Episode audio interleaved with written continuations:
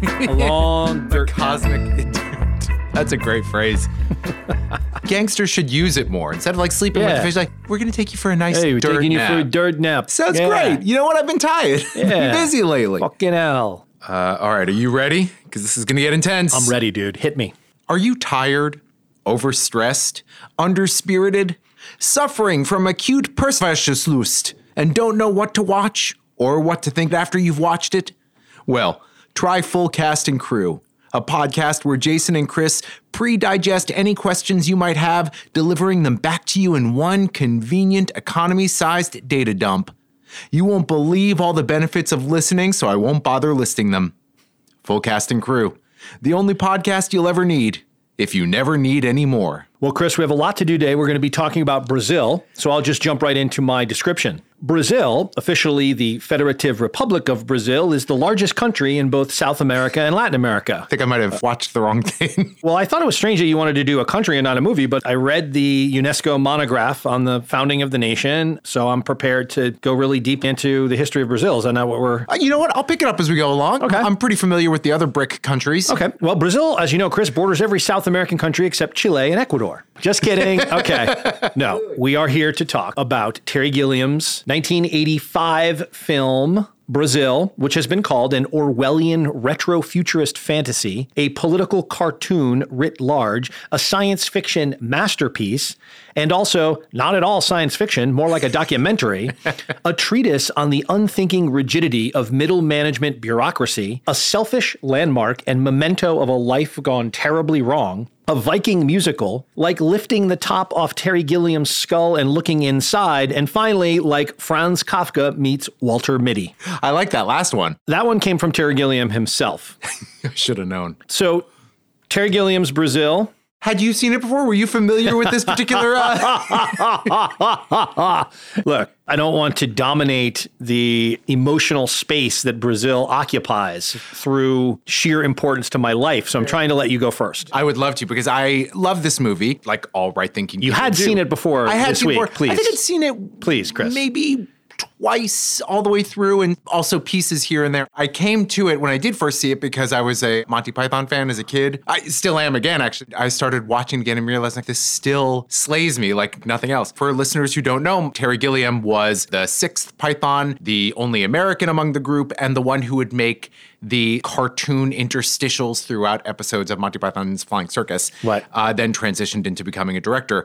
Those cartoons for me are so, I, as a kid, I didn't love them. In fact, I was I was a little bit put off by them, but I grew to appreciate and love the obvious handmaidedness, the Brechtian alienation of seeing wow. seeing the way that it works. Brechtian worked. alienation. The alienation effect in Brechtian stuff is when you see the mechanism for the thing being made in front of you. So his plays, the lights, would you wouldn't try to hide them. You wouldn't have an illusion. You wanted to be very okay. conscious of the production was being presented okay. to you. With these cartoons, were cut out, not quite as smooth as a Disney thing. You were just always very conscious of the fact that these are physical pieces of paper being moved around on a stop motion thing, which I grew to really appreciate, especially because it had the strangeness of being pictures taken from all over the place, just sort of jumbled together. So I came to see this movie just knowing that. uh, I think when I first saw it, I was more blown away by how strange it was. Subsequent viewings, uh, it deepened, and it deepened even more seeing it again because, like you said, it's starting to verge more and more on documentary. You also can see that, like Blade Runner, the effects that it had on science fiction that has come after it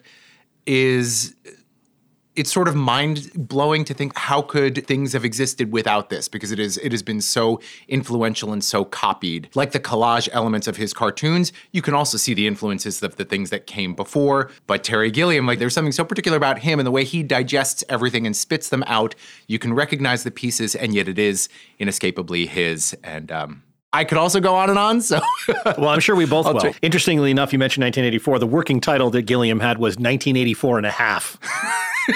Gilliam wanted to call it nineteen eighty-four and a half, although he then, in a classic bit of Gilliania, Gilliamania, Gilliamia, Gilliamania, uh, he then also admitted he'd never read nineteen eighty-four or seen any film adaptations of it, which I thought was great. Let's just play a little bit of the theme to Brazil, because I think that's where I want to start.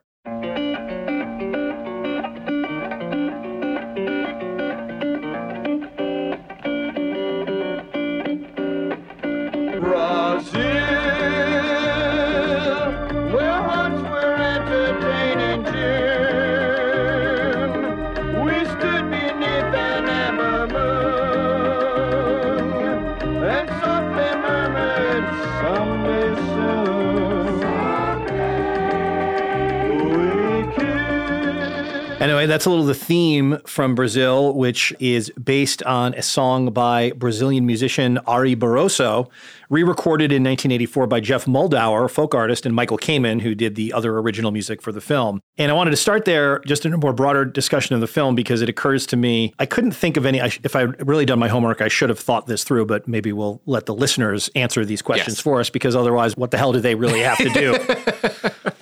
I'm trying to think of another movie where the title has really nothing to do with the movie itself mm-hmm. and everything to do with the movie. The song is used, and Gilliam, and again, in another bit of great Gilliamania, tells this story in a bunch of places where he says, I think this is true. I think this happened. If it's not, I've just been telling the story for so long that I finally decided it's true, that he was doing something Python-related on a beach in England that was covered in coal dust because of the manufacturing. And he had an image of a lonely man sitting on the beach listening to this kind of music as an escape. And that was the starting point for the movie. The song and the title, of course, don't have anything to do with the subject matter of the film other than the whimsical escapism that, because of the film, is laden with this, with the doom that really befalls our protagonist in the end. Yeah. And so I was trying to think of other films like that where the title doesn't have anything to do with the movie. And I couldn't think of any. So I'm not putting you on the spot to think of yeah. any either. I'm just saying that was a starting point. For me, this movie, I saw this movie at York Square Cinema on York Street in New Haven, Connecticut in nineteen eighty-six, I want to say. Um, the movie came out in nineteen eighty-five. Uh, I don't believe the United States release occurred until after the epic battle for Brazil, which we'll talk right. about subsequent to our addressing of the movie. But there was a big fight over the U S release of the movie between Gilliam and the studio. And do you remember where you were the first time you saw certain movies? Like, do you remember the movie theater, where you were sitting? Do you remember details like that? Are there movies that you could remember? Yeah, like um, Manuel de Oliveira. I don't. I think he's Portuguese by birth, but identifies as French or mm-hmm. vice versa. Film Forum in like two thousand two, saw this movie, I'm Going Home. One of the things that I remember about it is having no idea what it was, having a couple hours to kill in the neighborhood and being blown away by mm-hmm. it. And I think it was that element of surprise that was a big part of seeing that. Yeah. This is maybe the first movie I can remember having that experience with, because in nineteen eighty-six, I would have been seventeen years old. And I remember going by myself to York Square Cinema in the evening, uh, going in in the daytime, leaving in the evening, because the movie is two hours and twenty-three minutes long in Terry Gilliam's preferred cut. And interestingly, like, there's other movies, I can remember where I was sitting in the theater. Another Terry Gilliam movie, Fisher King, is a movie I can remember where I was when I saw it. I've never seen it since. Uh-huh. I saw that in college. And I remember the side of the theater that I was sitting in and what seat I was sitting in, because that movie, I had a profound effect with that movie as well, but I've never seen it since, and I have no idea if it holds up.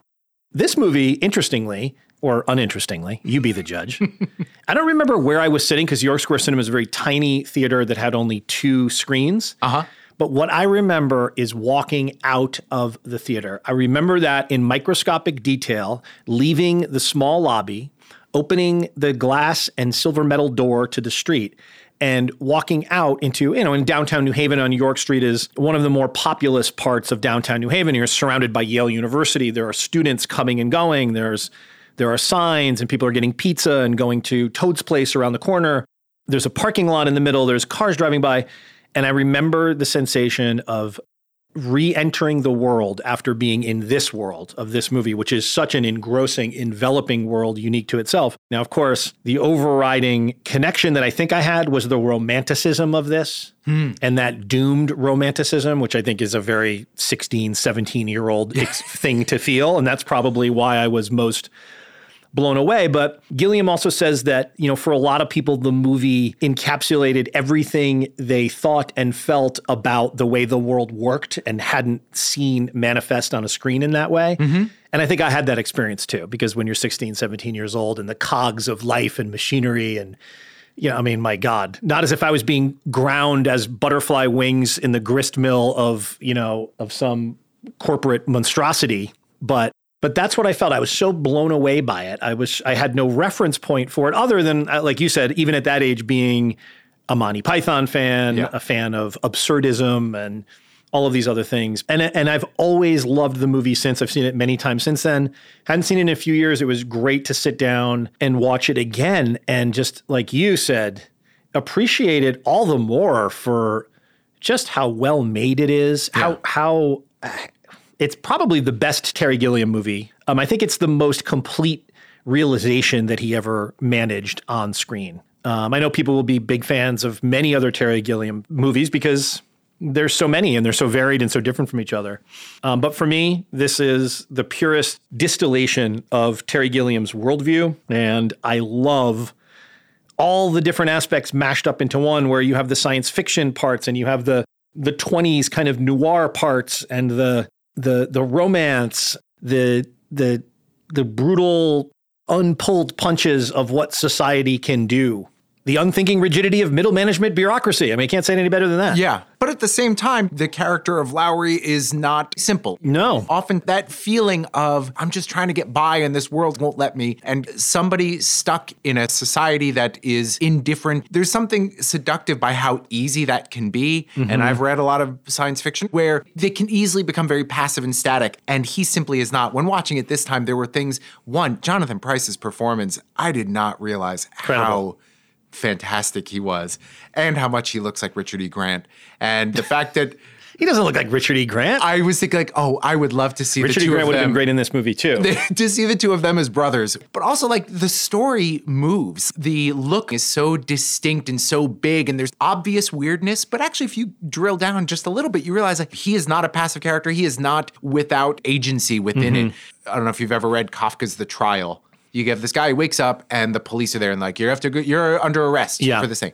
And he goes, and then it's all about the strange alienating mm-hmm. things of him going through this trial. And a friend pointed out to me, he's like, never once does the character say, I'm right. not guilty. The whole thing is that he's just trying to understand the system around him. So too with Lowry, it is not just the story of a naive caught up in um, in that world. The other interesting thing about the character of Sam Lowry, I- I've never seen Gilliam address, and I doubt that it's something that he intended, but I'm so in the movie when I'm watching it yeah. that I almost want Sam Lowry just to go along and get along and not to rock the boat. The consequences are writ so large that I find myself actually rooting against the the success of the main character. So it makes me kind of complicit in the society that he's putting on the screen. And that's probably a part of all of us, right? Is that we all will choose ease if given the chance. And Sam Lowry in the beginning of the film really chooses that ease. And I think that's such an interesting choice to sit down and start from that position. This has him reluctant really all the way through. And he really then becomes caught up in something more than he is the agent of something.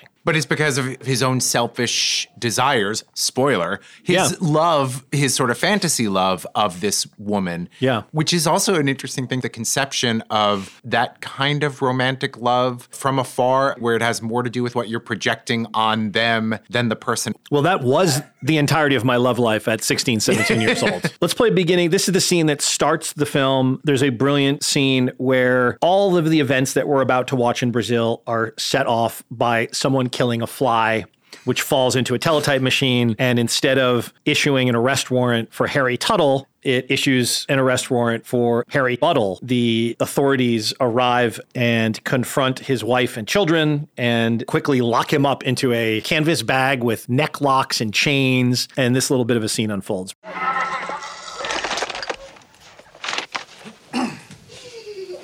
I hereby inform you under powers entrusted to me under section forty-seven, paragraph seven of Council Order number four three eight four seven six that Mister Buttle, Archibald, residing at four hundred twelve North Tower, Shangri-La Towers, has been invited to assist the Ministry of Information with certain inquiries, and that he is liable to certain financial obligations as specified in Council Order R B stroke C Z stroke nine oh seven stroke X. Sign here, please. No, no, no. There. There you go. Same again, please. Just there. Press harder this time. Good. Oh, what is this all about? That is your receipt for your husband. Thank you. And this is my receipt for your receipt. What's so brilliant about that scene is her utter Englishness at being willing to sign twice on some ridiculous paperwork for her husband. Yeah. And all this, the staging. I mean, the seriousness with which the wife and the children are reacting to their father and husband being dragged away by the state. And being billed for it. You're being billed, billed for, for your own privilege. uh, we, which Gilliam says was an actual thing that was going on in the world at the time. No kidding. He was talking that in... I should remember where it is because I'm about to slander a innocent country. Let's say France. No, it was like somewhere in South or Central America where people were being billed for their own arrest and torture. Wow. He'll always say, he's like, these things were all happening. I mean, I know people think it's so exaggerated and so insane, but like, yeah. Not really. I think that kind of dystopian and that sort of exaggerated thing, there can be something very arch about it. And yet the scene where you go back to the wife later oh. when he attempts to deliver a check. Heartrending. Here we are now. It plays as sort of satire, being like, okay, I guess I'll trust you. You're shoving this thing in my face. And yet later you get the sense this is not just a, um, this is not a prop. It takes on real human and emotional stakes. She is devastated by the loss of her husband. It makes this horrific society feel that much more real. Sam Lowry working for Mister Kurtzman, brilliantly played by Ian Holm as a weepy, squirming toad of...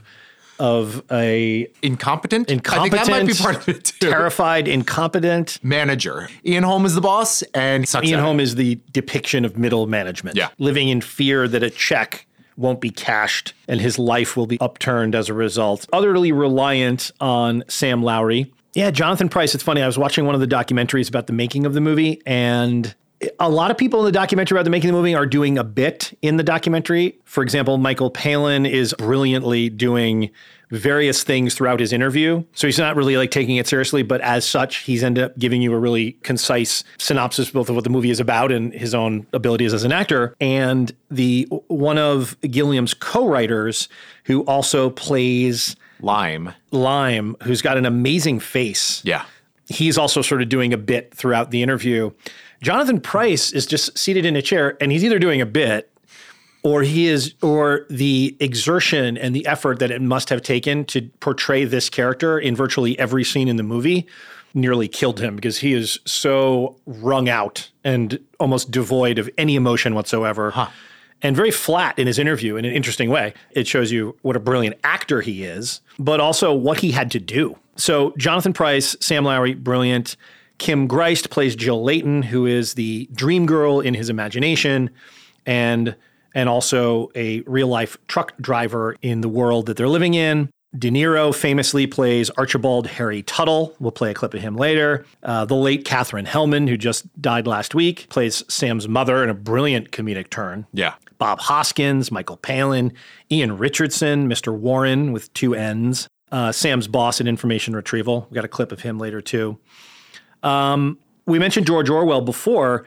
Actually, the numbering of the form that gets referred to, the twenty-seven B stroke six, is a reference to George Orwell's home at twenty-seven B Canonbury Square, London. Oh, wow. Up six half flights of stairs, where he lived while writing parts of nineteen eighty-four. So I guess even though Gilliam didn't read it, he knew enough about it to be able to... to, to incorporate send a P A to do that research. twenty-seven B stroke six. Um, this cast is one of those, and I guess I guess this is Britain all over in the sense of um, it's a highlight. Everybody is somebody you've seen from somewhere else, and everybody is fantastic. My favorite discovery, if you can, if I can use that word, was you know Bob Hoskins, who is always mm. fantastic. His partner, which I believe is Dowager, Brilliant. played by uh, Derek O'Connor. Yes. Somebody that from the first time that I saw it, however many years ago, I have remembered that performance so vividly because it's such, it's such a strange small thing. And he brings something that is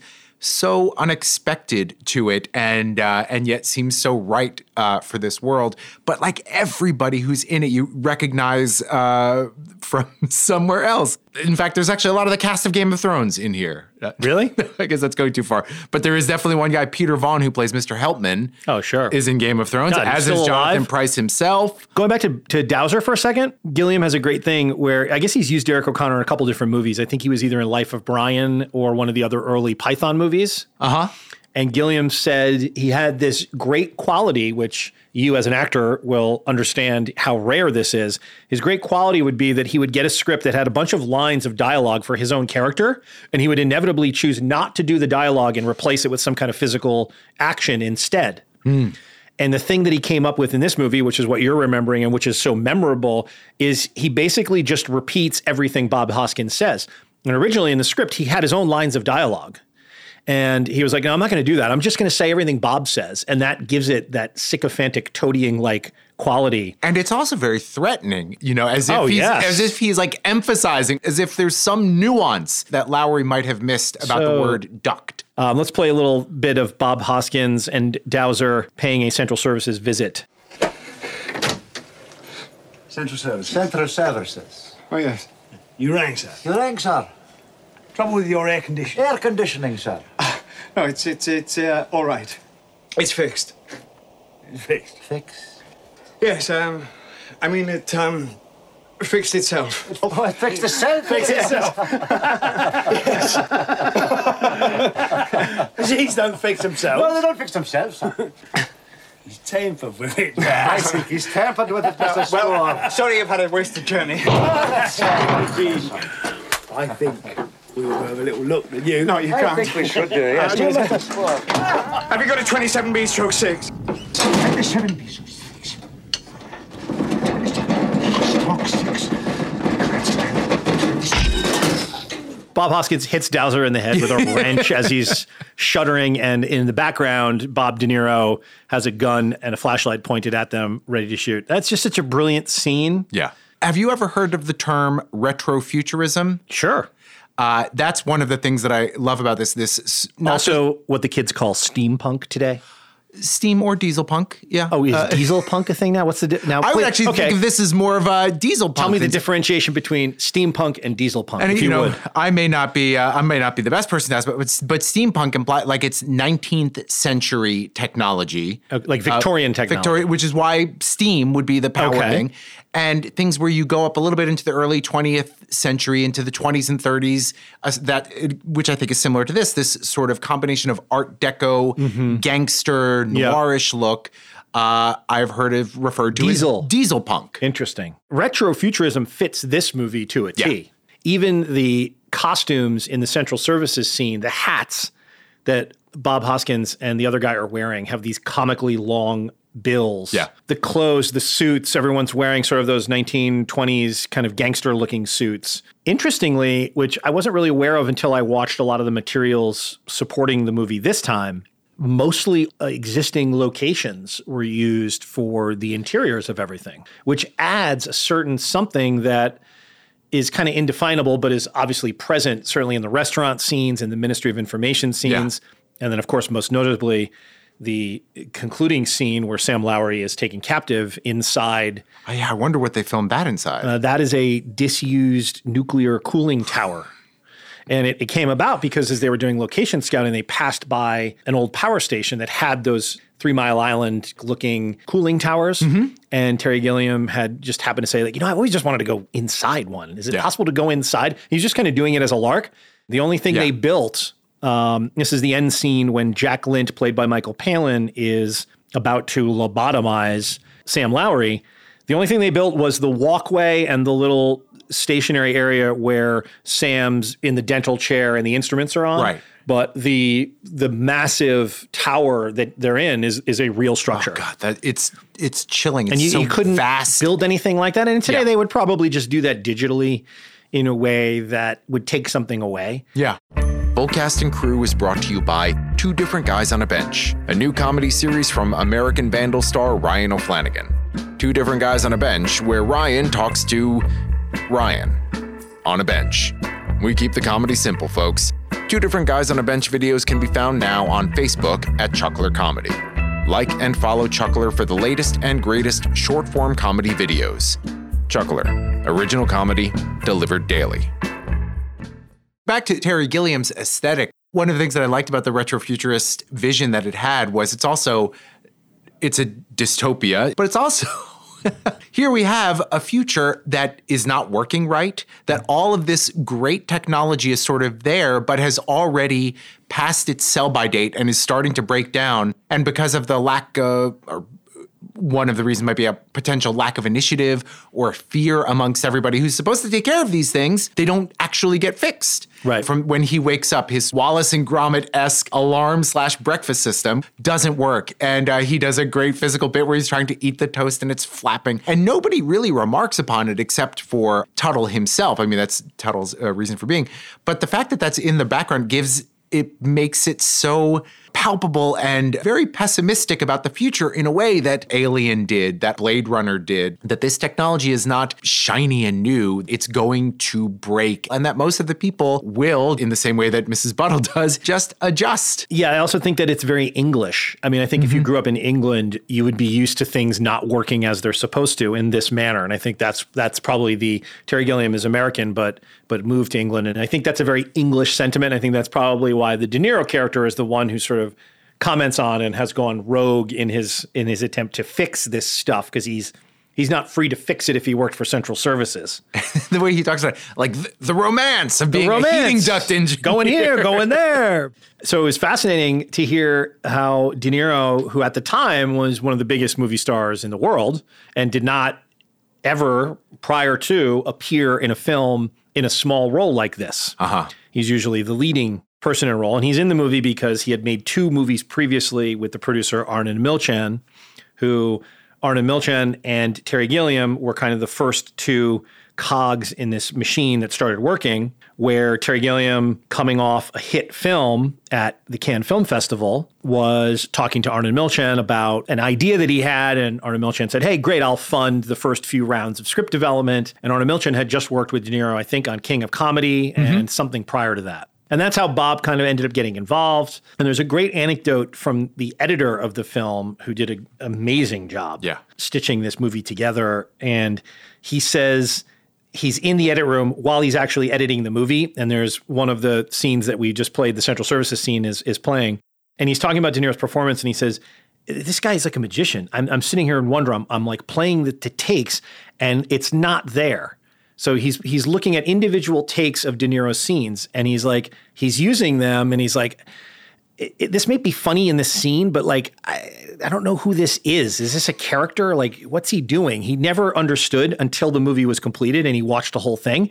And then, as he says, this fully knit-together performance materialized that oh. De Niro was aware of, but that he, as the editor getting the dailies and the rushes, couldn't really see. But it was a whole once it was assembled. I don't know if you saw the uh, the story that apparently De Niro had expressed interest in playing Jack Lint. I saw that, although it wouldn't really fit to have De Niro, an Americanized De Niro, play that character. I think that Palin is so perfect for that role, the menace that he contains beneath his humor. It's funny. I think this is probably the first and, in, I guess, only non-overtly comic thing that I've seen him do. You know, everything else was either a Monty Python sketch or Fish Called Wanda. So to hear him acting a role where he's able to use that same comic sensibility, but it creates this menace that is heartbreaking too, yeah. because it's it's sort of always there. Even before you know what his job is exactly, you can tell that there's a a frenemy element to the yeah. friendship between Lowry and Lint. The thing that Palin brings to it that's so cool is Jack Lint has long ago made peace with the moral bankruptcy required yeah. to be him in this society, yet he wears that torture a little bit on his sleeve. It's still there. His humanity is there even as he's repudiated it.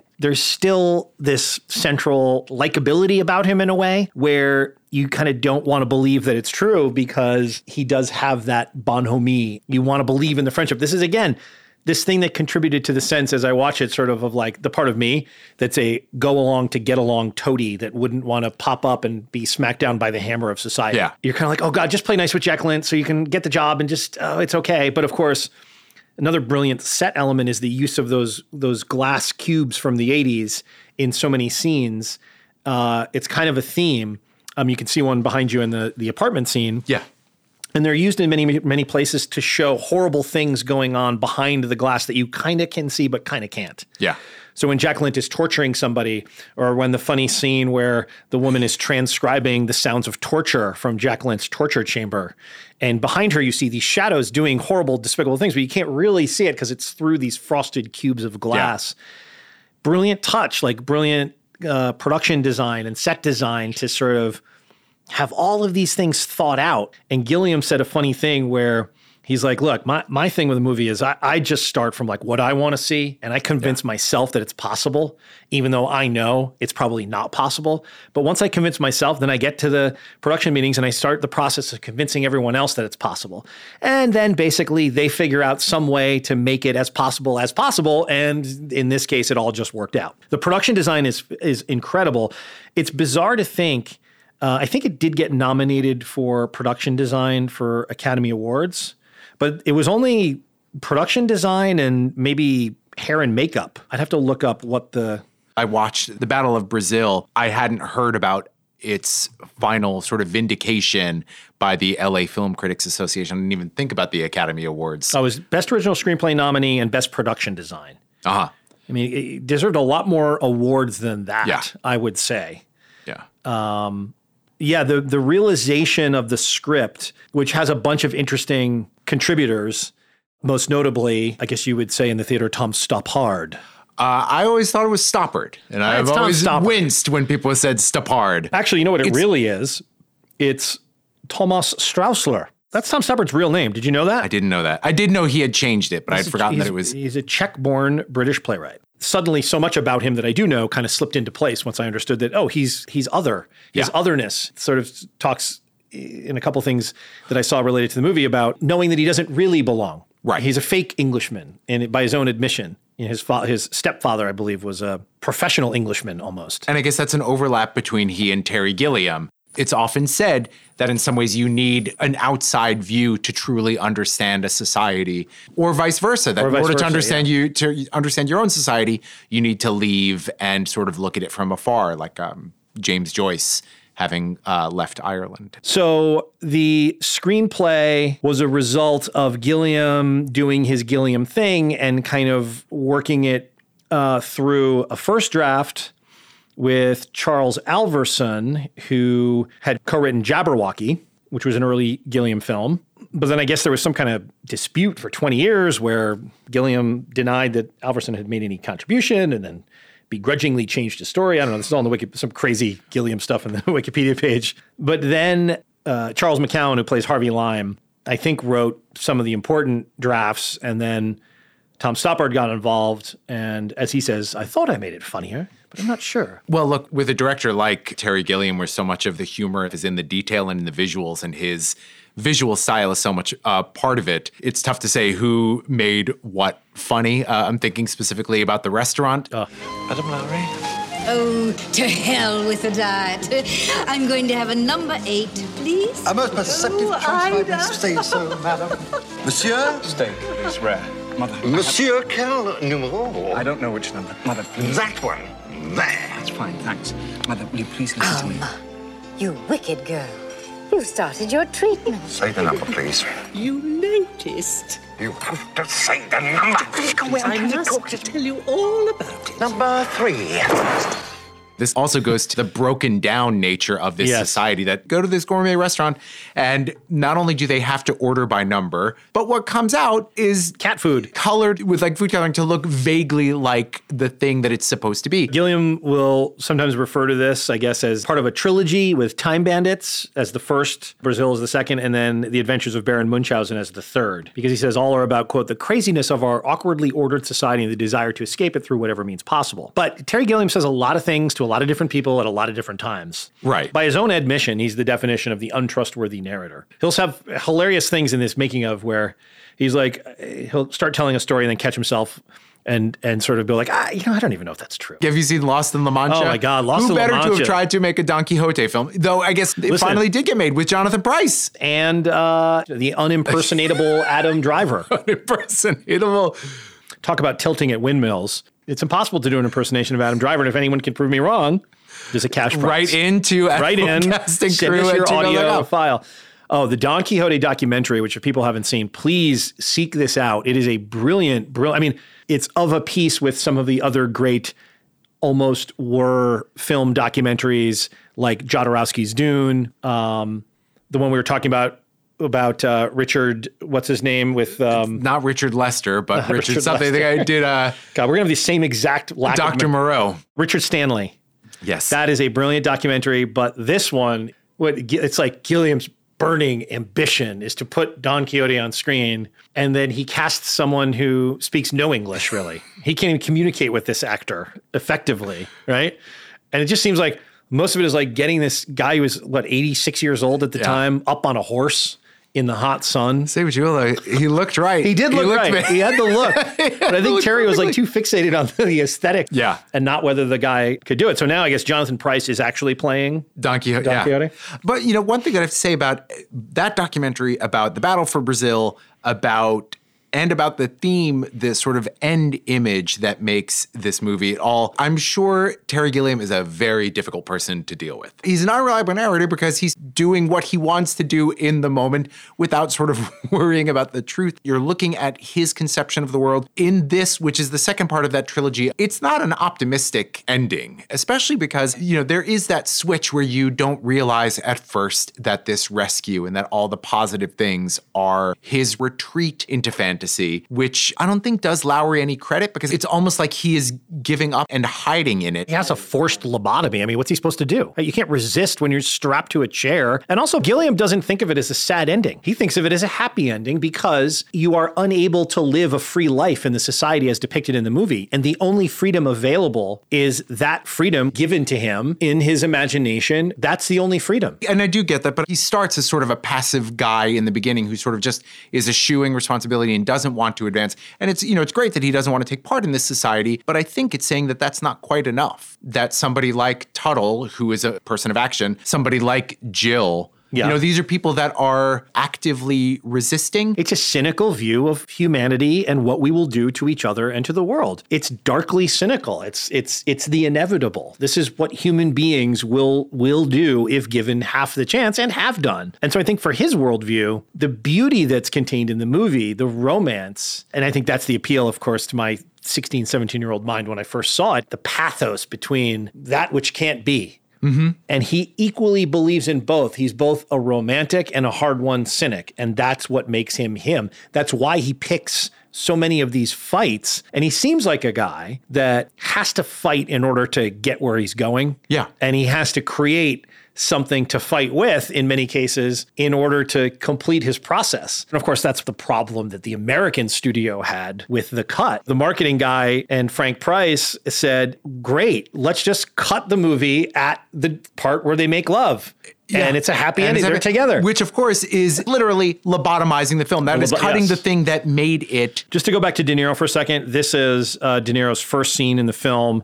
Sam Lowry has called Central Services and gotten a recording, which ends by telling you it's not a recording and then begins saying the exact same thing again, just little throwaway bits of the fully conceived reality. And also the sounds that the phones make, that ear, ear, all the annoying sounds of technology are presaged in this nineteen eighty-five yeah. movie. Anyway, unbeknownst to Lowry, Harry Tuttle, as you mentioned, a guy who's just in it for the thrill of fixing ducks and being able to move freely, shows up. Harry Tuttle, heating engineer at your service.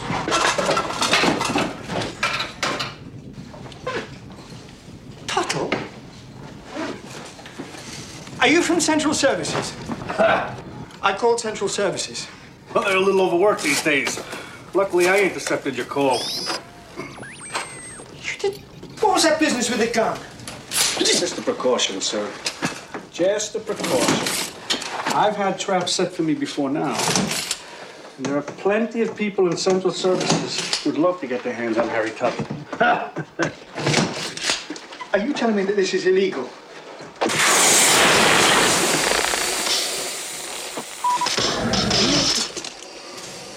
Well, yes and no. Officially, only Central Service operatives are supposed to touch the stuff. Would you hold this, please? I, but nowadays, with all the new rules and regulations, they can't get decent staff anymore. So they tend to turn a blind eye, as long as I'm careful. But wouldn't it be simpler just to, you know, you work with... for me, please? Sorry, yes. I was saying, wouldn't it be simpler to work for Central Services? Ah! Paperwork. Couldn't stand the paperwork. Listen, this whole system of yours could be on fire, and I couldn't even turn on a kitchen tap without filling out a twenty-seven B stroke six. Bloody paperwork. I suppose one has to expect a certain amount. Why? I came into this game for the action, the excitement. Go anywhere, travel light, get in, get out, wherever there's trouble, a man alone.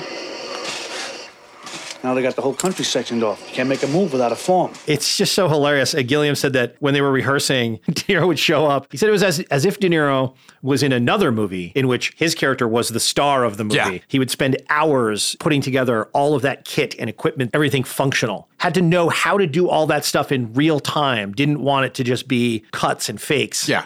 And it's brilliant. And also, Gilliam says he's really Lowry's only friend. He appears at a few key moments to help things along and to save Sam. That is underscored in the end when, spoiler alert, it appears that he's going to save Sam a final time. But of course, that's all taking place in that bravura last section of Sam's fantasy world. Whereas attempting to escape in an, yes. any different way, including the church, including uh, the aid of Tuttle. In the end, ultimately, he and Jill do drive away. In his mind. In his mind, yeah. Yeah, which is the only place we can truly be free. If you let the bastards take the rest away from you. Well, there's no letting. They take, they do. You don't have any free will, Chris. You're living in an illusion, man. To go a little bit further onto the crew. Sure. Besides just Terry Gilliam, Roger Pratt, the cinematographer. Brilliant. I mean, it's beautifully shot. I lump so much of that to... the lenses, man. Gilliam's uh, design, but Roger Pratt, he had shot Tim Burton's Batman mm-hmm. in eighty-nine. Similar look. And I think Anton Furst, who is the production designer on Batman, was saying that he was influenced by Brazil. It has a similar retro-futurist look, taking some of these noir things and putting things together that don't necessarily make logical sense, but they, they have a mood similarity. An interesting factoid regarding the sound effects of the computers, because uh, as mm-hmm. I said before, the fact that everything was sort of breaking down, everything looked, and this, again, this is such a big part of Terry Gilliam, looks handmade, and you can kind of see kind of what everything is supposed to do, and everything has these awkward sounds, but they would be the uh, same computer sound effects from Alien. Oh, really? I didn't know that. Specifically, you know, the monitors that they were using, oh. because it was a similar kind of thing of things that were uh, broken down. And who knows, maybe Ian Holm just happened to bring all the tapes over from one set to the other. Oh, I've got that. I, yeah. I can bring it over. uh, you know, interesting thing you were talking before about how everything fits together. As strange as it is to say about a movie that's two hours and twenty-three minutes long, when press to edit the film down to meet a contractual obligation, he was like, I can't, there, there's nothing to take out. And he's kind of right. You'd be hard-pressed to trim fat from the film. They famously shot a bunch more dream sequences and ended up just using one dream sequence with the flying as the majority of the times they would cut away to the dream. Right. Because that one worked the best and cut in the best. And then there's the other portion where he's fighting the samurai warrior uh, and the... thing like brick version of Ian Holm comes out. Sam, don't go, please. And it's so funny, in the making of where they show the flying sequences is basically a six inch model of Jonathan Pryce with the wings. The hair on the model is made of bird feathers so that when filmed five times normal speed and then slowing that down so that you have that graceful, very syrupy slow motion, and the clouds, which are obviously just smoke machines, take on depth of movement. And the hair is now rippling in this manufactured breeze. It's hilarious when you watch it. It's like, it's a little doll on a fishing pole. Huh. That they're flying around. Yet when it's cut together, it works so well for these dream sequences. And then in the close-ups, Jonathan Pryce wearing this contraption. The great irony is, of course, his contractual obligation was to turn in a movie that I believe was two hours and fifteen minutes long. Right. He turned in a cut at two hours and twenty-three minutes long and, and swore he couldn't find seven minutes or however long that is. I don't can't do math. twenty-three, yeah. fifteen, uh, seven. Yeah, eight. But yeah. Okay, so you're right. it's a, it's okay, magic. Okay, smarty pants. Two other clips. One clip we should just play because she did pass away recently, and she's brilliant. Katherine Helmond, we are introduced in this incredible scene. Her face is just being stretched and pulled. Took her ten hours to get into that makeup, and then she would develop sores underneath the latex. And then we have to wait two or three days and then put it back on and film it again. The indignities the things of the you acting do, life. The things you guys do. For immortality. She's brilliant in this movie. Sam, it's time for you to grow up and accept responsibility. Your poor father would be appalled at your lack of promotion. Whew. Mother, I just wish you would stop interfering. I'm happy where I am. No, you're not. Jack Lint is a lesson to you. He doesn't have your brains, but he's got the ambition. You haven't got the ambition. Luckily, you've got me and the Deputy Minister. Mister Helpman was very close now, to your please, father. Missus Lowry, don't get upset. Mister Lowry, please wait in reception. You're giving her wrinkles. You see? God! Just try and relax, Missus Lowry. Mm. I'll make you twenty years younger. Ah. Oh, Doctor Jaffe, you are a genius. Would you like to be Surgeon General? I know simply everybody. Well, they won't know you when I've finished with you. She tells a story where Gilliam called her and said, you know, I'm making a movie and, and your kind of style of acting has a place in it. She was surprised because she didn't see how she would fit into the yeah. universe of Time Bandits or Monty Python or any of the things that he was known for. And this is before she was a big T V star in Who's the Boss. You know, it gets to the class elements of it, mm. too. Now we're getting into Chris's now we're getting into Chris's territory, people. Sam always has this net behind him. His biggest problem is like, oh, please, Mom, don't give me the promotion. I, I'm happy to work with this lump, Ian Holm. It's but just he's a right. very different... He does accept the promotion and his life ends. Sure, but he accepts the promotion not to fit no, in as the to cog dream girl. He, the, right, to stalk this woman. It's a very different life than the Buttle family is living, than Jill seems to be living, and that he is able to have no care. This is not meant to be a criticism of him. The movie is very conscious that there are people who are making these decisions, who are living a certain life, and it's the lack of consciousness that he has of it that, that is opened when he does care about something, which is the love of this woman. So it starts him going down the road of realizing how corrupt and how horrible the society is. And so therefore he can't fit into it anymore, which is why they've got to Gotta, chop off part of his uh, part gotta, of his brain. Got to zap part of the brain.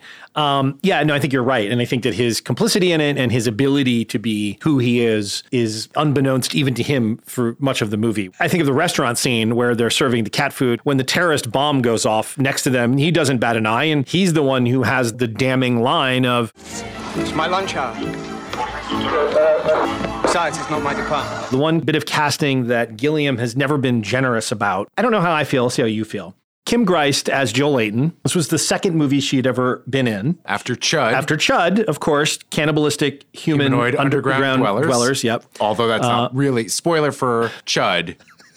I love Chud. I do too. Daniel Stern, John Hurd. And a bunch of Chuds. Chud's a good movie. We should watch Chud. What, what does it stand for? Is it Cannibalistic Central- Humanoid Underground Dwellers. But that's a lie, as it turns out. That is actually, it's like a garbage thing. The Chuds were created uh, because of this. Like, oh, chemical- contamination, hazard, urban disposal. That's what it was, yeah. Yeah, yeah. Secretly hiding the waste byproduct. Yeah. Anyway, let's not go into Chud.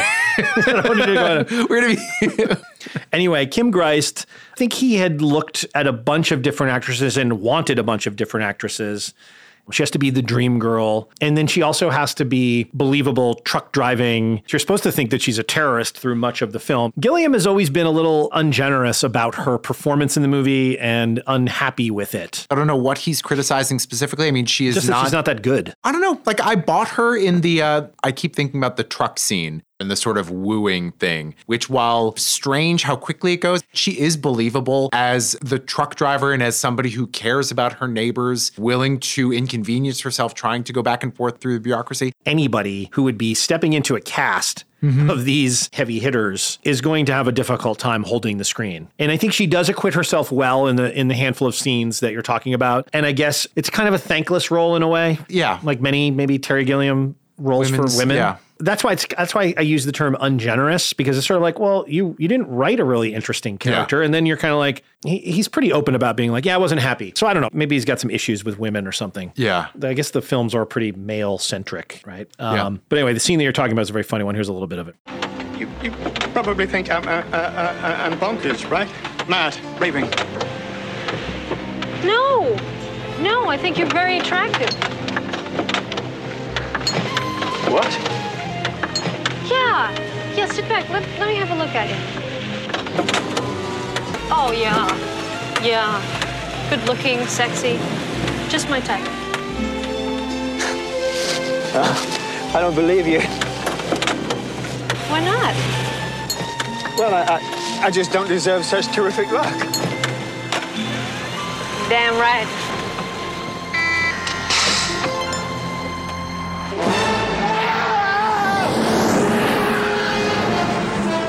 She kicks him out of the truck. I think she's quite good in that. I think so, too. You know, I mean, he's doing all of the ticky, shaking, wiggling, googly-eyed sweating, and she's underplaying. And there's enough ambiguity there that, that there is a yeah. surprise when she kicks him out. One last little clip that I want to play. Ian Richardson as the boss. Gilliam says, making a film as a director, people are coming at you a hundred times a day. Where should I choose this shade green or this yeah. shade green? Should the water be this full or this half full? And he's like, I just learned long ago. You don't have to actually know. Just make a decision and they'll figure it out on their own. And if you made the wrong decision, they'll just correct it and you'll never even really have to worry about it. You know, the gift that everybody is giving throughout the whole movie, because it takes place, apparently Christmas is very long in, in England. Apparently. In the future, it's a couple weeks, are those executive yes. decision maker things. So Ian Richardson plays Mister Warren with two N's, which I think is a brilliant thing. Uh, Sam's boss at Information Retrieval. This is the job that he finally accepted in order to get the information about his dream girl. And he's wandering around and he keeps hearing the sounds of a little gaggle of executives. And you'll hear his new boss making a wealth of executive decisions. Half is terrorist, the rest is victim. Mister Warren. Yes. Mister Warren. No. This is facts. Definitely no. My name's Lowry, Mister Warren. Sam Lowry. Ah, Lowry. Yes. Sister? No. Cancel that. Voice. Okay. I Mister Warren, you have to have you on board. These were... Yes. Sir. You like it up here? This stand back back. We've got a crack team of, are they kidding, decision makers. No, it's difficult. I'm expecting big things to publish the finance of you. Ah, don't let progress see those. Between you and me, Lowry, this no, no department, tell records to get stuff, is about to be upgraded and... The... Ah! Here we are. Your very own number on your very own door. And behind that door, your very own office. Congratulations, D Z stroke oh one five. Welcome to the team. Yes. No. Cancel that. Send two copies to five.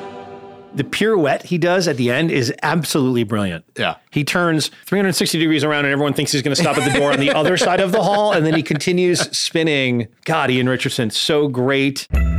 Full Cast and Crew is brought to you by Out of Jack's Mind, a new comedy short video series from Jack Plotnick, co-writer and director of the Sony Pictures feature film Space Station seventy-six, and current recurring guest on Grace and Frankie and Z Nation. Out of Jack's Mind. Like and follow at Chuckler Comedy on Facebook or Chuckler dot com. Chuckler, original comedy delivered daily.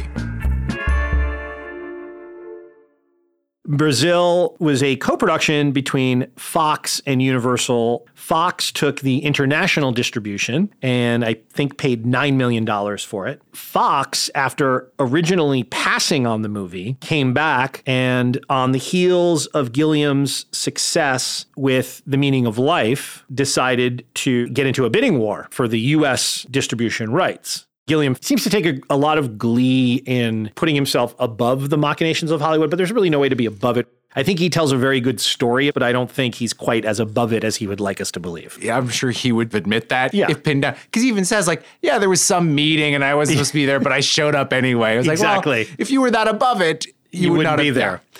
Anyway, he was a little bit in, in demand, and Arnon Milchan had shopped around the initial version of the script, and every studio in Hollywood passed on the movie. However, Fox said, hey, we'll make this if Terry Gilliam directs Enemy, Enemy Mine. Mine. Now, have you seen Enemy Mine? Oh, yes, I have. That is something that I've seen a bunch because it happened to be like going over to a friend's house and it would be on yes. H B O or whatever all the time. What's his name in the scale makeup? Uh, Louis Gossett Junior Louis Gossett Junior And Dennis, Dennis Quaid. Quaid. They both acted the shit out of it. They sure did. And like the metaphor could not have been applied any more thickly. Uh, yeah, I, I have fond. I was actually surprised to read that it was such a big flop, because I have fond memories of it, but... So Fox said, look, if you direct Enemy Mine, which they thought was an A-list picture. Right. If you direct Enemy Mine, we'll pay for Brazil. And Gilliam says no. And then, the way he tells it, because he turned down what they thought was an A-list picture to stay free to do Brazil, they then thought, oh, Brazil must be a lot better than we think it is. Yeah. We want that. We need we that. We want to be in the Brazil business. It's like Office Space, but in Hollywood. That's too good to be true. Yeah. Anyway, nine million dollars from Fox for international, and uh, what's how do you make fifteen million dollars if you have nine? Help uh, me out, math guy. Borrow six more? Okay. Six million bucks is all that Universal is putting in. Gilliam has a contractual obligation to submit a two hour and fifteen minute film to Universal. Fox accepts and releases in Europe the two hour and twenty-three minute cut to great reviews, great audience reaction. The film does very, very well. And, and the battle uh, for Brazil was so interesting to hear, like, the suits talking about oh, yeah. this movie, this movie that is so exaggerated and so strange to look at, to hear them be like, yeah, you know, it was a nice, it was a nice picture. And I think somebody said, like, I thought there was a piece of popular entertainment in there. Otherwise, I wouldn't have bothered with it. And so the very fact that they are looking at the same thing in a very different way that Terry Gilliam is. Now, for a lot of reasons we won't get into, Universal is in sort of a new position at the time when this film comes across the desk of Marvin Antonowski, who was the president of marketing at Universal, and Sid Sheinberg. Although first it goes over Frank Price's desk, who's the chairman of Universal. And in the documentary, I think you'd agree, Chris, shows himself to be a corporate survivor of the ultimate, right? That's, I mean, he was the one that I just, I would. that I would guy is a killer. And Gilliam tells the story where he's like, Frank Price was really good at surviving anything that could be potentially bad for Frank Price. And here comes this hundred-ton hot potato. And Frank Price brilliantly sort of just shoves the potato over to Sid Sheinberg, who's the president of Universal, and says, you deal with it, right? And Sid Sheinberg, who's no slouch. I mean, Sid Sheinberg discovered Steven Spielberg. But Sid Sheinberg was sort of preternaturally unable to deal with Terry Gilliam, yeah. uh, who represented a lot of things that Sid Sheinberg found anathema to the film business. It's so funny to hear them talk to those. Like you said, the fact that he discovered Steven Spielberg, who's a wonderful filmmaker, a genius in his own right, but a very different kind of genius than Terry Gilliam. Yes. And the very fact that somebody's like, I've got a good thing going with this kind of style. And w- what is this? What, what is, is this that you're showing me? Where you make the models yourselves? he, he says, and there's a great documentary, which I encourage people to seek out if you're interested in this stuff, called The Battle of Brazil. And there's a great book that Jack Matthews wrote, which how many books have been written about movies that Terry Gilliam either wanted to make or didn't want to make or did make. It's a great making of what went wrong. Watching it now, I understand where Frank Price and Sid Sheinberg and Marvin Antonowski are coming from. I understand what their point is. And Frank Price, of all people, is the guy that says it. two hours and twenty-three minutes. You can only have one showing a night. Yeah. We need to have at least two. It's not a terrible point. And two hours and fifty minutes is a pretty generous amount of running time to submit the movie at two hours and twenty-three minutes. Is he intentionally saying, fuck you? Is he trying to upset the apple cart because he knows that it's going to be a great story about a movie that's about yeah. the creativity of man being crushed by the soulless machine? Eight minutes.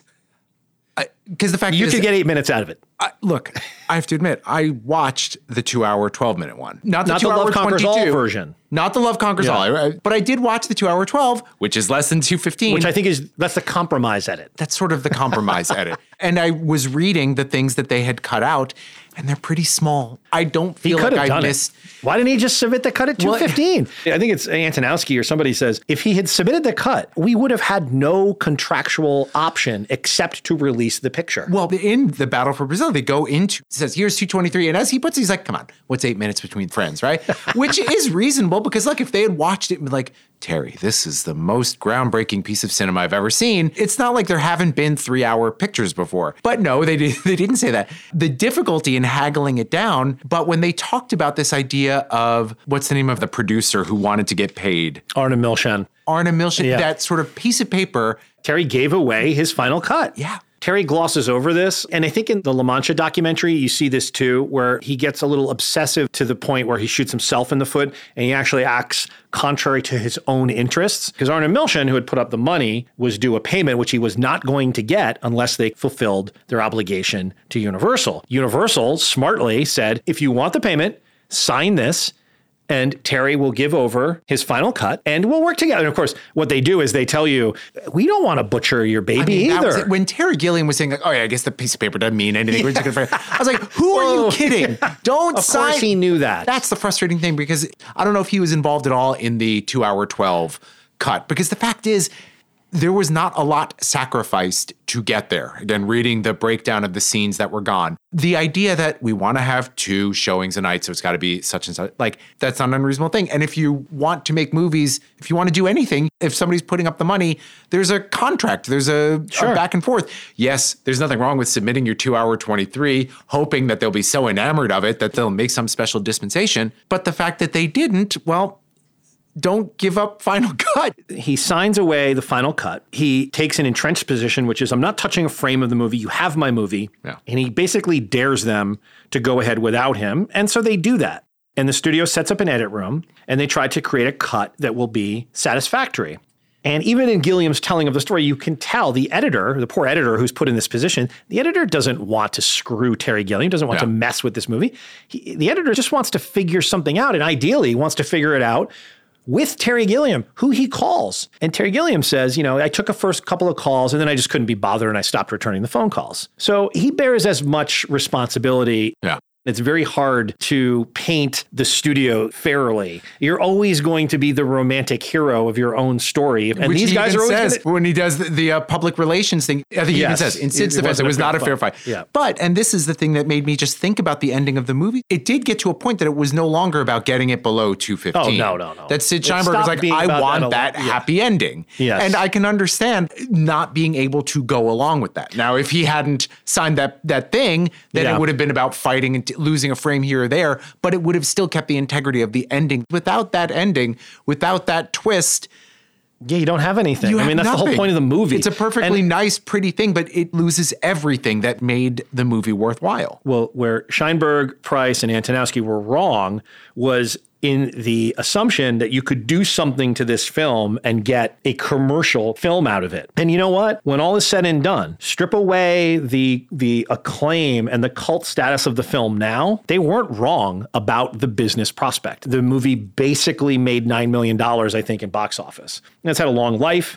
It's an important film, but of course, they just were going to lose. I just want to play a little of his, I, I would like his voice to be heard, because in watching the documentary, I found him to be not an unreasonable presence. And the way he, Sid Sheinberg is talking to Jack Matthews in these interview excerpts, you can hear a man who's pained that he was painted the way he was. And Terry Gilliam knew how to get yeah. at Sid Sheinberg. I want to read you a file memo, which I wrote. Uh, it says, I spoke this afternoon with Terry Gilliam with respect to Brazil. I told Mister Gilliam that I had seen his last version of the film, and although I felt the shortening and other editing changes constituted an improvement, I nonetheless thought that the film had major problems and required substantial additional work. Mister Gilliam told me that this was his final version of the film, and that the film had been received well by various Americans to whom he had shown the film both in England and the United States. Additionally, he indicated that, quote, many people at Universal shared his excitement about the film. By the way, these many people are never named. I indicated to Mister Gilliam that notwithstanding his, quote, commitment to his film, the fact remained that a prior preview of the original film indicated a very poor reception from the audience, and that I felt my responsibilities precluded our releasing a film that had been so poorly received by an audience without attempting to improve the film from an audience point of view. I invited his participation in such changes as we had in mind.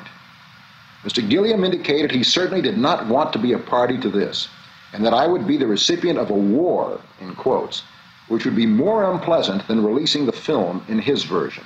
There you have it. I mean, I, I kind of felt for Sid Sheinberg, because he should have been a little smarter about this particular battle. He allowed himself to get on the hook. Yes, I understand. Uh, You're a commercial producer. You want such a yeah. kind of a film. But to be surprised that Terry Gilliam, who, yes, he had had some success with Time Bandits. Did you and say the Meaning that, of Life. And Meaning of Life had come out before this. Big, yeah. But you look at them, you know kind of what, you know, he yeah. has enough of a track record. Sid Sheinberg should not have gone into it expecting that they would be able to do yeah. this with the guy. There, there are two famously funny things that get used to paint Sid Sheinberg in a negative light. One is that he famously said in a meeting with Nintendo that he viewed litigation as a profit center.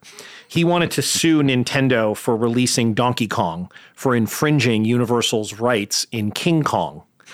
But of course, King Kong had been in the public domain for like forty years by this point. So of course he lost the suit. But the quote, the one quote he said in one meeting ended up becoming a really famous indication of how these suits think.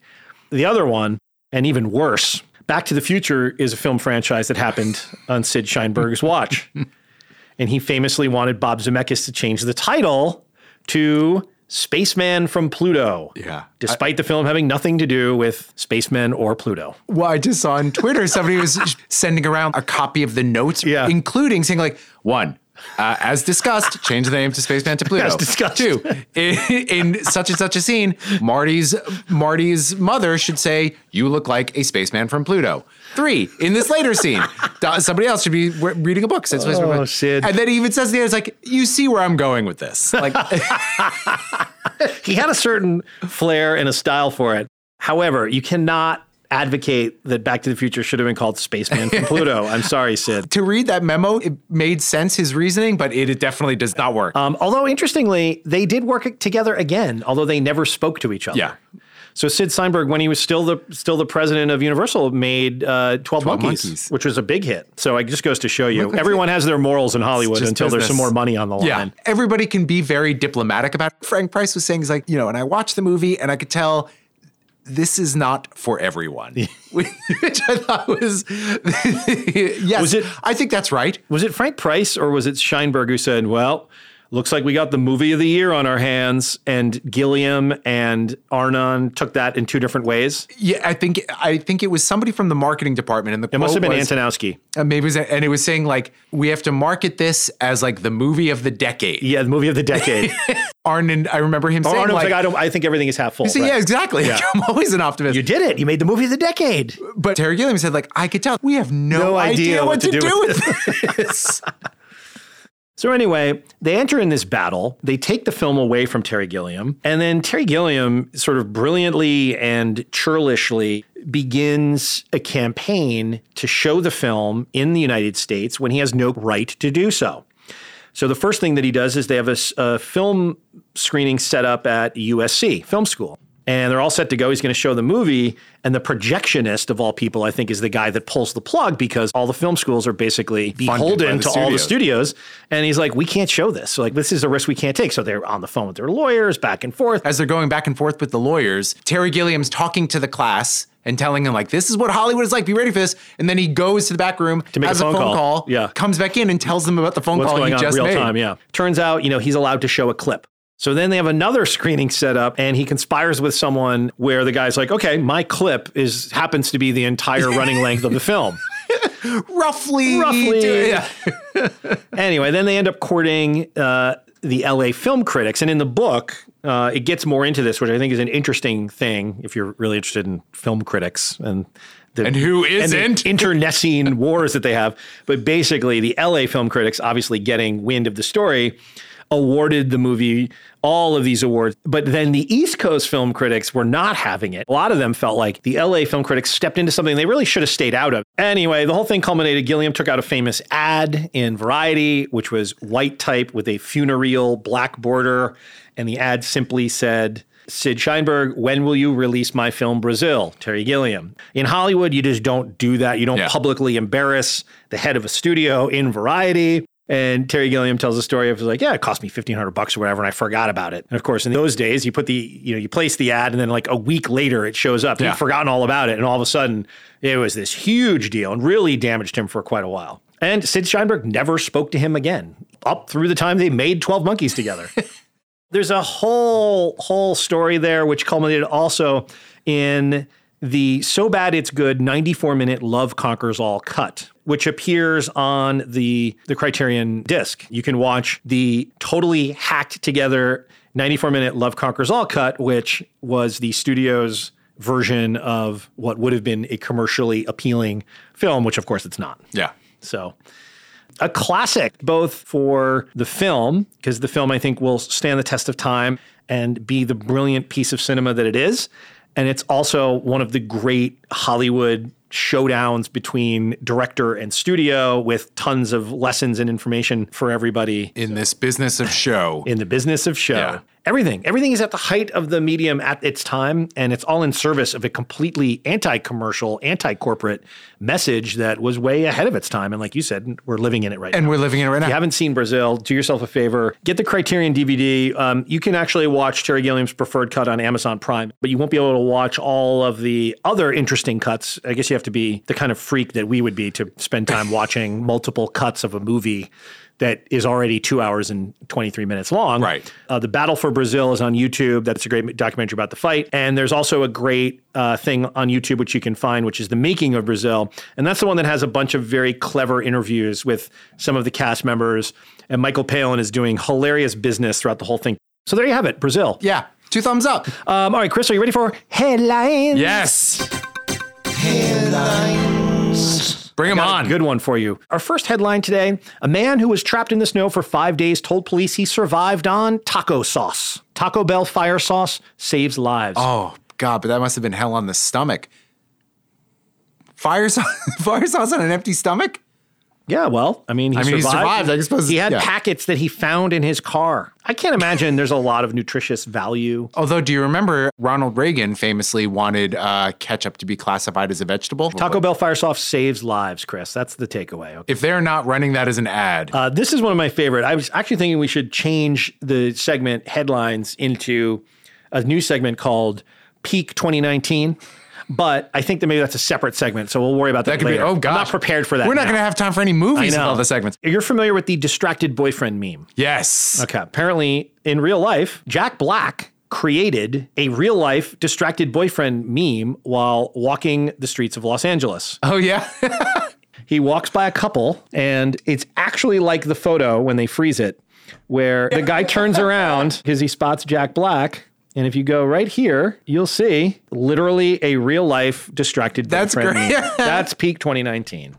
Again, shut it all down. Another a visual story on an auditory medium. You Real, guys, you'll love it. You just you'll you love must it. Have a Google machine. Crypt, crypt, un, you know, people yeah, finding crypt robbing. People finding shit in crypts that they should leave alone. This one was discovered last October by archaeologists working in a tomb of a noble family in the Henan province of central China. Dates back two thousand years. They found a yellowish liquid in a bronze pot. It's an elixir of immortality. You sure? It's yellow. It exhibits a very strong alcohol-like smell. Yeah. At first, they thought Don't it was, drink. First, they thought it was wine. But in an update to the discovery, further lab work has shown that the substance isn't wine at all. Its main ingredients is urine. Please be urine. It's primarily comprised of potassium nitrate. Ah. And alunite. The main ingredients of a life-enriching elixir documented in ancient Taoist texts. Oh, wow. And so, it hadn't, like, evaporated, huh? Um, oh, I guess I served you some, so we'll find out. Oh, that's what that is? I that's, what that, was that's what we were drinking. And um, we will see if you become immortal yeah, or die. Just check in every now and again. Nope, still kicking. My final one. Chris, this is for you, because I know you're an actor. Yes. And I know that you have, you're still out there in the game, still actively go on auditions.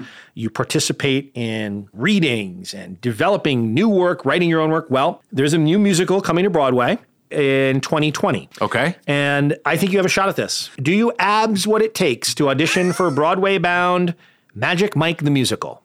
I think I do. Your voice just went up an octave. That would imply nah, that you do not have any abs worth note. False modesty. That's what oh, it is. Okay. That's the only thing false about that is the false modesty.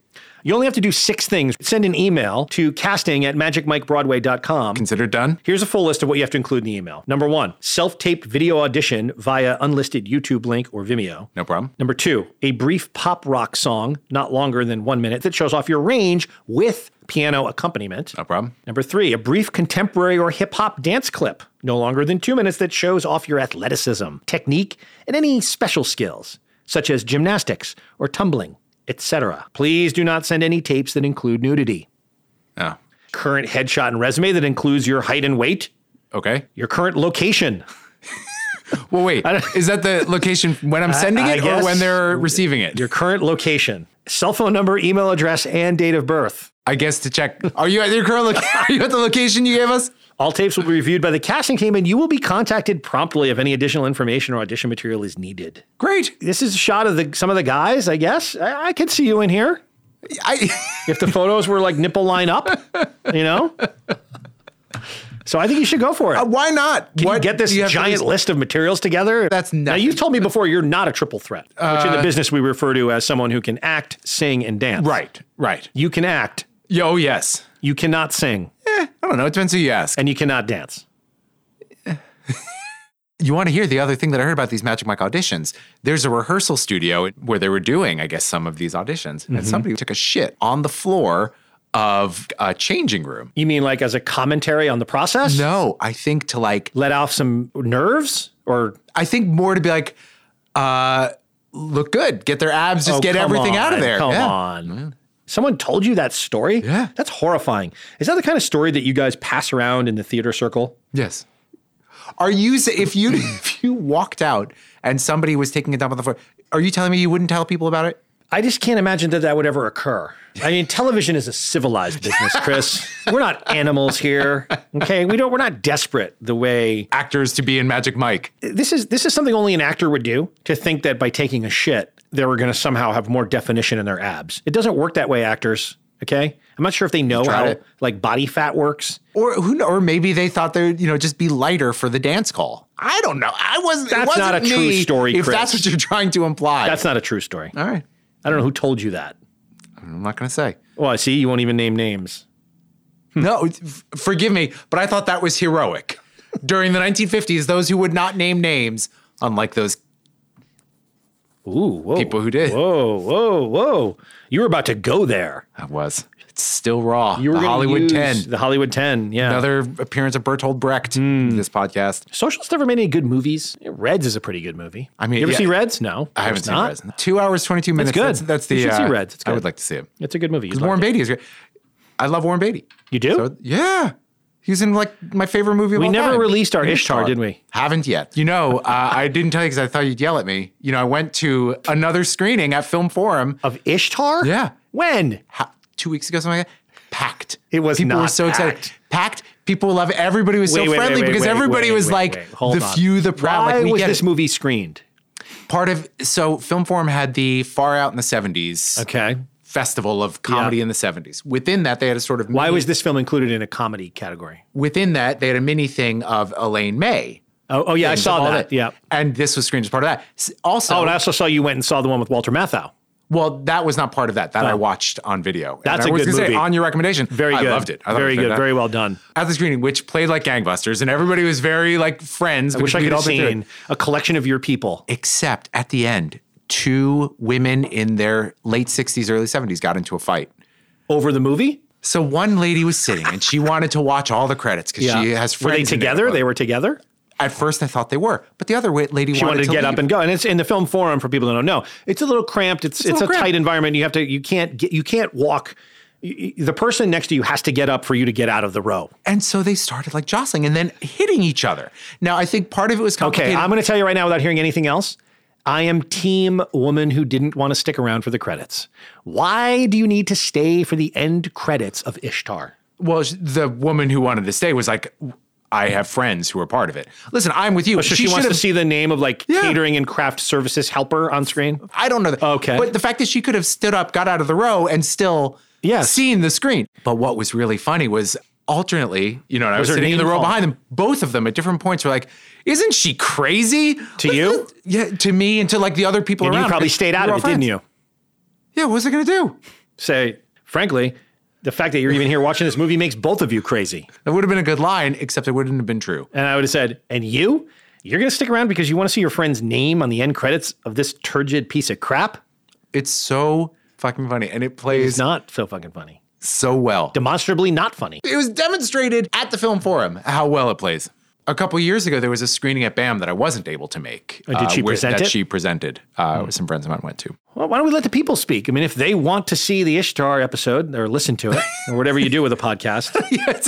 How does this work? The we're, Battle of Ishtar. We'll check with the viewer mail. All right, Chris, do you have a clever ending, a clever out? Uh, yes, I do, actually. No desire for rants or raves? Oh, we already went so long. It's already I was going to say that's... What do you have for us as an end? Well, we and... We, and certainly after sitting through this deep, variegated discussion, you know how Brazil turned out. But in a different timeline, where Sid Sheinberg got his way, Terry Gilliam might have looked back on the experience, maybe at the premiere of his having directed The Notebook two, and thought, I was cured, all right. I'm singing in the rain. Thanks for listening to Full Cast and Crew. I uh, just wanted to remind everyone to subscribe if you haven't already, so you'll get a new episode every Thursday. And uh, we'd love to hear from you. So email us at fullcastandcrewpod at gmail dot com, or you can follow us on Twitter and Instagram at, at Full Cast and Crew, or find us on Facebook.